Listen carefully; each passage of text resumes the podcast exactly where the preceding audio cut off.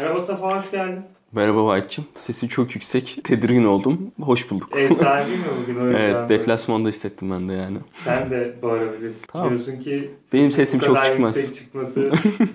Neyse. Bayağıdır yoksun ortada. Bayağıdır. bekliyor takipçiler. Yani haklısın. En son beyin göçünü çektik. 6 ay olmuştur muhtemelen. Ee, Beyin göçünü çektikten sonra Paris'ten bir video yayınlaman da çok maalesef. oldu açıkçası. Yani şu an Paris'teyiz. Ee, bana beyin göçü hakkında bir herhalde şey yapıyorsun ama biz göçmedik. Döneceğiz. Abi bugün Şili'yi, Lübnan'ı vesaire bize bir anlatsana ya. Orada protestolar vesaire oluyor. Tamam. Lafını keseyim ben şimdi burada. Bir şey önerileri geldi. Şili'ye, Lübnan'a dair böyle ayrı ayrı videolar yapın protestolarla alakalı. Öncelikle buna çok açıkçası şey gerek yok. Bu konular 3 aşağı 5 yukarı birbiriyle ilişkili bence. Neyle ilişkili dersen de eşitsizlik. E, Bugün ana konumuz olacak. Dünyanın işte yoksullaşması, yoksullaşma diye bir tabir ortaya çıktı. Bunun üzerine biraz konuşacağız bugün. Şili ile başlayalım istersen. Tamam, başlayalım. neler oluyor? Şili öncelikle nerede? Bu önemli bir soru. Haritaya baktığında sol altta böyle bir ince çizgi gibi bir ülke var. Orası Şili. E, Tay mı dikey mi? Dikey. E, Kocaman dağlar var. Biz sürekli deprem falan duyuyoruz. İşte maden kazaları oluyor. Oradan duyuyoruz. E, refah bir ülke. E, Latin Amerika'nın en güvenli, en refah gelişmiş, en böyle hani zengin ülkelerinden biri. Ya şunu söyle şimdi bu adamlar komünist mi yoksa Amerikancı mılar? Dünyada komünist diye bir şey kalmadı. Vardı bir aralar. Bunlar zamanında sosyalist bir ülkeydi. Allende vardı. Sonradan Pinochet diye bir adam darbe yaptı. No diye bir film var izlemişsen. Orada biliyorsun, görmüşsündür. 90'larda da bu adam bir referandum sonucu ordudan gelen işte baskılarla çekildi. Ve sonradan başkanlık sistemi devam etmeye başladı. Demokratik bir ülke diyebiliriz. Demokrasi endeksi bizden daha iyi. Protestolar niye başladı orada? Protestolar şundan başladı. Öncelikle top taşıma araçlarına %3'lük bir zam geldi. Bu tabii garip gelebilir yani %3'lük bir zam nedir yani hani sonuçta çok büyük bir para değil gibi gelebilir sana. Ama bu bardağı taşıran son damla. Daha öncesinde elektrik zamları oldu. Hayat iyice pahalılaşmış. E, tüm e, kamu hizmetleri özelleşmiş. Çok da büyük bir hani şey eşitsizlik oluşmuş son 25-30 senede. Cebe para girmiyor. E, ne hastaneye gidebiliyorsun ne de doğru düzgün eğitim alabiliyorsun. Böyle bir sorun var şu an Şili'de.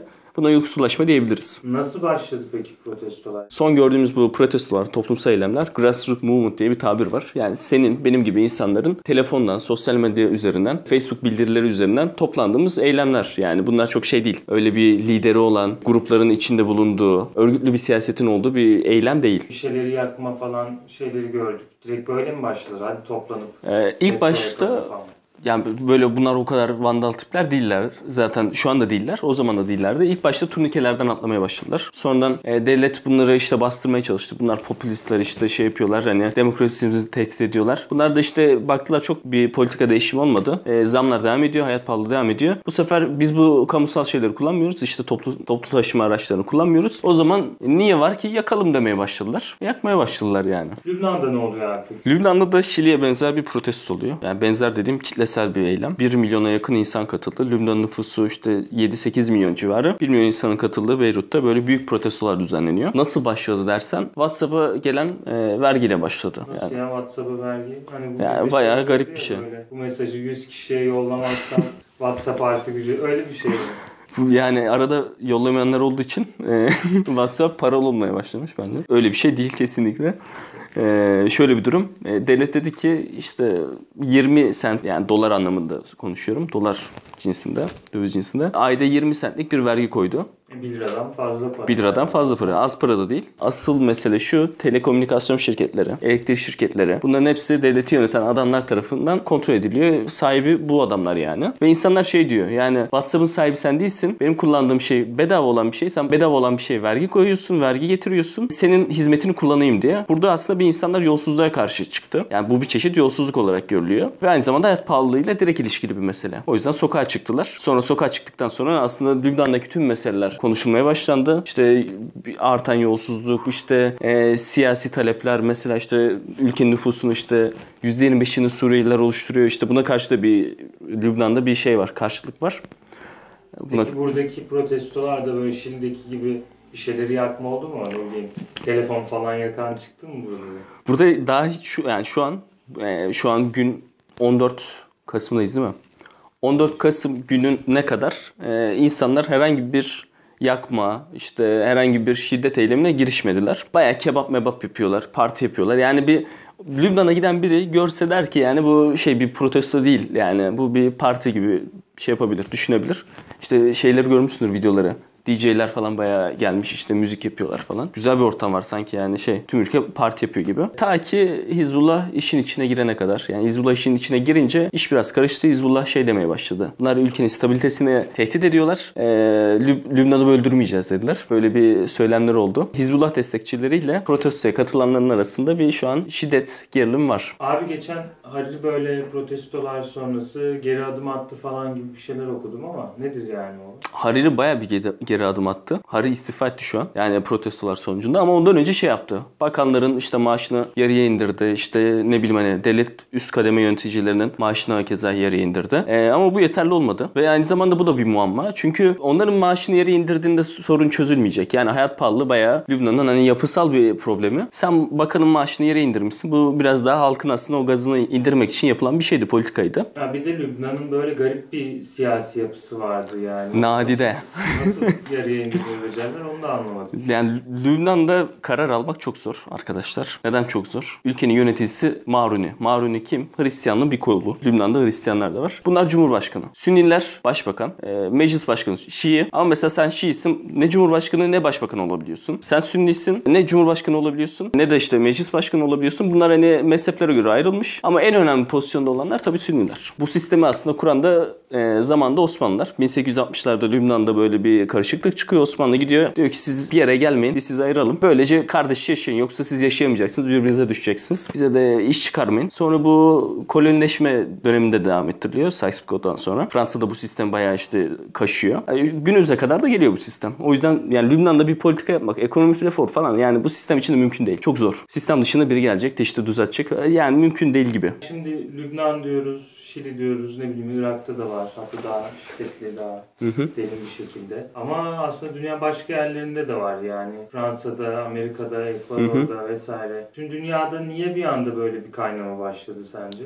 Bu mesele sadece gelişmekte olan ve gelişmemiş ülkeleri etkilemiyor. Dediğim gibi Amerika'yı da etkiliyor, Fransa'yı da etkiliyor. Fransa'da hala jilejönler protestolarına devam ediyorlar, sarı yelekler. Bir sene oldu hala protesto yapıyorlar yani. Amerika'da mesela Bernie Sanders e, aday bir önceki seçimde de çok güçlü bir adaydı. Şu an daha da güçlü ve e, ciddi vergiler getirmekten bahsediyor. Serveti geri dağıtmaktan bahsediyor. Yani bu mesele aslında bir eşitsizlik meselesi. O da işte şey diyor hani toplum ikiye ayrıldı. Bir şeylere sahip olanlar bir de bir şeye sahip olamayanlar. Bu ne demek? Mesela şöyle diyeyim. Dünyada 253 trilyon dolarlık bir servet var. Bu servetin yüzde kaçı dünya nüfusun yüzde onu tarafından yönetiliyor? Alttaki mi üstteki mi? Üstteki tabii ki. Alttakine kim şey yapıyor? E yani yüzde 95 falandır herhalde. Ben Aynen o civarda. Yüzde 90'ı. Yüzde 90'ı. %90'ı. Dünya nüfus yani dünya nüfusun %1'i dünya servetin %50'sini yönetiyor. Sahip yani %50'sine sahip servetin. Ve dünya ikiye ayrılmış. Nasıl ikiye ayrılmış? 3.6 milyarlık bir nüfus, dünya nüfusun yarısı sadece 8 kişinin sahip olduğu servete sahip. Dünyadaki 8 kişinin serveti 3.6 milyar kişinin sahip olduğu servete eşit. İnanılmaz bir şey bu. Yani Kanım dondu şu an. yani Videoya devam edemeyeceğim. mesela Yani böyle bakınca anlamlı geliyor da yani 8 kişi de ne bileyim 3.6 milyar kişiyiz gidip dövelim alalım parayı diyesi geliyor insan. Nereye alıyorsun? Nasıl alıyorsun? Şöyle bir durum var. Polis var, asker var, siyasi bir sistem, düzen var. Ve yani şeyin de farkında değilsin. Seninle benzer bir yoksulluğa sahip ne kadar insan var? Bize şey gibi geliyor. Sadece biz yaşıyoruz gibi geliyor ama dünya nüfusun %90'ı fakir. Herkes borca batmış. Böyle olunca diğer insanları çok bilmiyorsun, yalnız hissediyorsun. Protestolarda fark ediyorsun ki ha, az değilmişiz. Şili'de bir bakıyorsun 1 milyon insan var. Lübnan'da bir bakıyorsun 8 milyonluk bir nüfusun e, 1 milyonu sokaklarda. O zaman diyorsun ki ha, katılayım ben de. Çünkü bakıyorsun bayağı bir insan seninle benzer durumları, benzer sıkıntıları yaşıyor. Nedir abi bu sıkıntılar? Biraz açalım. Mesela şöyle bir karikatürize, karikatürize edelim. Ee, küçük bir çocuksun, okula gideceksin. Ailen seni bir okula yolluyor. Okul, iyi okullar özelleşmiş ya da işte şey özel okullar var. Bir de devlet okulları var. Devlet okulları inanılmaz kötü kalitede eğitim veriyorlar. Ve oraya gittiğinde aslında çok kendini zorlaman lazım. Yüzde birlik bir kesme girmen lazım ki iyi bir yerlere gelesin hayatta. bunu canlandırabiliyorum kafamda. Ee, Türkiye'ye benziyor hafif hikaye. Ee, bizim hayatımızda yaşadığımız belli süreçlere benziyor. Hadi diyelim ki işte şey e, okulu bitirdin iyi de bir eğitim aldın. Mümkün değil de hadi aldın diyelim. Üniversiteye gittin. Üniversitede ne bir burs var ne bir işte şey kalacak yer var ne yurt var ne işte şey bir de hani gelişmemiş ülkelere bakıyoruz. Buralarda yani burs murs hak getire. Hele Amerika'ya falan baktığında mesela iş daha da vayım okullar 60 bin dolar. Yani seneliğe 60 bin dolar. Gitmen çok zor, e, okuman çok zor. Üniversitede okudun diyelim okurken. E, yemek yiyeceksin makarna yumurta arasında hayatın gidip geliyor. Evet yani, Yani- 120 IQ ile girdiğin üniversiteye makarna yemekten 85 IQ ile çıkıyorsun. E, Kesinlikle. Ha, bir de sağlığın da kötü etkileniyor. Oldu ki bir de hastaneye gittin. O hastaneye gittin hastaneler özelleşmiş. Yani sıraya biliyorsun yani hastanelerdeki sıraları. İlaç alacaksın ilaçlar paralı. Neyse hadi gençsin bir şekilde kotardın. Üniversitede bitirdin. E, işe gireceksin. İş yok ortada. Evet bu da biraz Yani e, YouTube insanlar gidip YouTube kanalı açıyor mesela yani çok enteresan. Neyse. para var dediler açtık abi yokmuş. gerçi. Yokmuş. Yani son çare. Diyelim ki mezun oldun. Oldu da bir iş buldun yani. Hani çok da zor bir şey bu. Ve aldığın paraya bakıyorsun. Aldığın para bir şeye değmiyor. Zar zor yaşıyorsun. Hayatta tutunmaya çalışıyorsun. Çok büyük bir yani paralar vaat edilmiyor. E sonra bakıyorsun ki bir aile kuracağım. Lan aile kuracak bir para da değil. Hani sen ne yaşıyorsun ki çocuğuna ne önereceksin? Öyle bir hayat yani. Günü geçiriyorsun. Oldu bir de emekli oldun. Artık çalışamazsın da. Yani kimse sana hiç de vermez. Yaşlıları da böyle bir karşı şey var. Emekli maaşın olmuş zaten hani o da komik bir ücret. Yani hayatın böyle bir tamamen hayatta kalma mücadelesine dönmüş. Ne bir umut var, ne bir böyle bir gelecek var, ne bir hani başından itibaren bir yoksulluk. Kararttın içimizi ama şu an. Yani, Yani bunu yaşıyoruz. Yani yaşıyoruz. Yaşı- ya- hepimiz yaşıyoruz. Türkiye'de de yaşıyoruz. Lübnan'da da yaşıyor. Şili'de de yaşıyor işte. E, Cezayir'de de yaşıyor. Ekvador'da yaşıyorlar. Yani hepimiz yaşıyoruz. Ya şimdi mesela Fransa'da sarı yeleklerin birinci yılı da olacak. Bir yıldır adamlar protesto ediyor. Şimdi Şili'de, Lübnan'da, Irak'ta, diğer yerlerde bu protestolar yakın zamanda biter mi? Ya bu protestolar servetin geri dağıtılmadığı bir süreçte ben biteceğine inanmıyorum. Sistem böyle devam ettiği sürece bu eşitsizlik kalacak. Yapısal olarak da devam edecek. Bu eylemler de sürecek. Bu sistemi düzeltmek için önerilen şeyler var. Ne gibi işte? Universal Basic Income yani evrensel ne denir? Asgari ücret. Asgari ücret. Vergi sisteminin daha adil bir şekilde sokulması. Çünkü şu an tüm dünya neredeyse sadece alt gelirli ve e, orta gelirliyi vergilendiriyor. Ee, Peki kışkırtıcı bir soru sorayım. Sosyalist devrim mümkün mü? Yani- protestolarda veya böyle bir şey hedefleniyor mu? siyasi mümkünlerin kapısıdır. Yani sen bunu bekliyor musun diye bana sorduğunda ben açıkçası kısa süre içinde bunu beklemiyorum. Mesela Lenin için e, Ekim devrimi bir sene öncesinde mümkün olmayacak bir şeydi. Ve bir sene sonra o devrim gerçekleşti. Yani Lenin bile şey göremiyordu. Devrimin olabil- olabileceğini veya olamayacağını görmüyordu. Ve devrim oldu yani. Yani o yüzden bu kesinlikle olmaz demiyorum ama kısa vadede e, açıkçası ben bir sosyalist e, devlette yaşayacağımızı düşünmüyorum. Belki sosyal demokrasi bir çözüm olmasa da kısa vadeli bir çözüm olabilir diye düşünüyorum. Teşekkürler Safa. Bize Şili'de, Lübnan'da neler oluyor bunları anlattın. Videoyu kapatırken söylemek istediğin neler var? Arkadaşlar videolar artık az paylaşılıyor gördüğüm kadarıyla. Aranızda paylaşmayanlar var. Lütfen paylaşın, beğenin. Bir de yani bunlar önemli değil. Sosyalist devrimin peşinde koşun. Vallahi durum çok vahim dünyada. Çıkış yolu yok gibi görünüyor. Ama videoyu da paylaşın yani. Paris'ten selamlar, sevgiler. Hoşçakalın.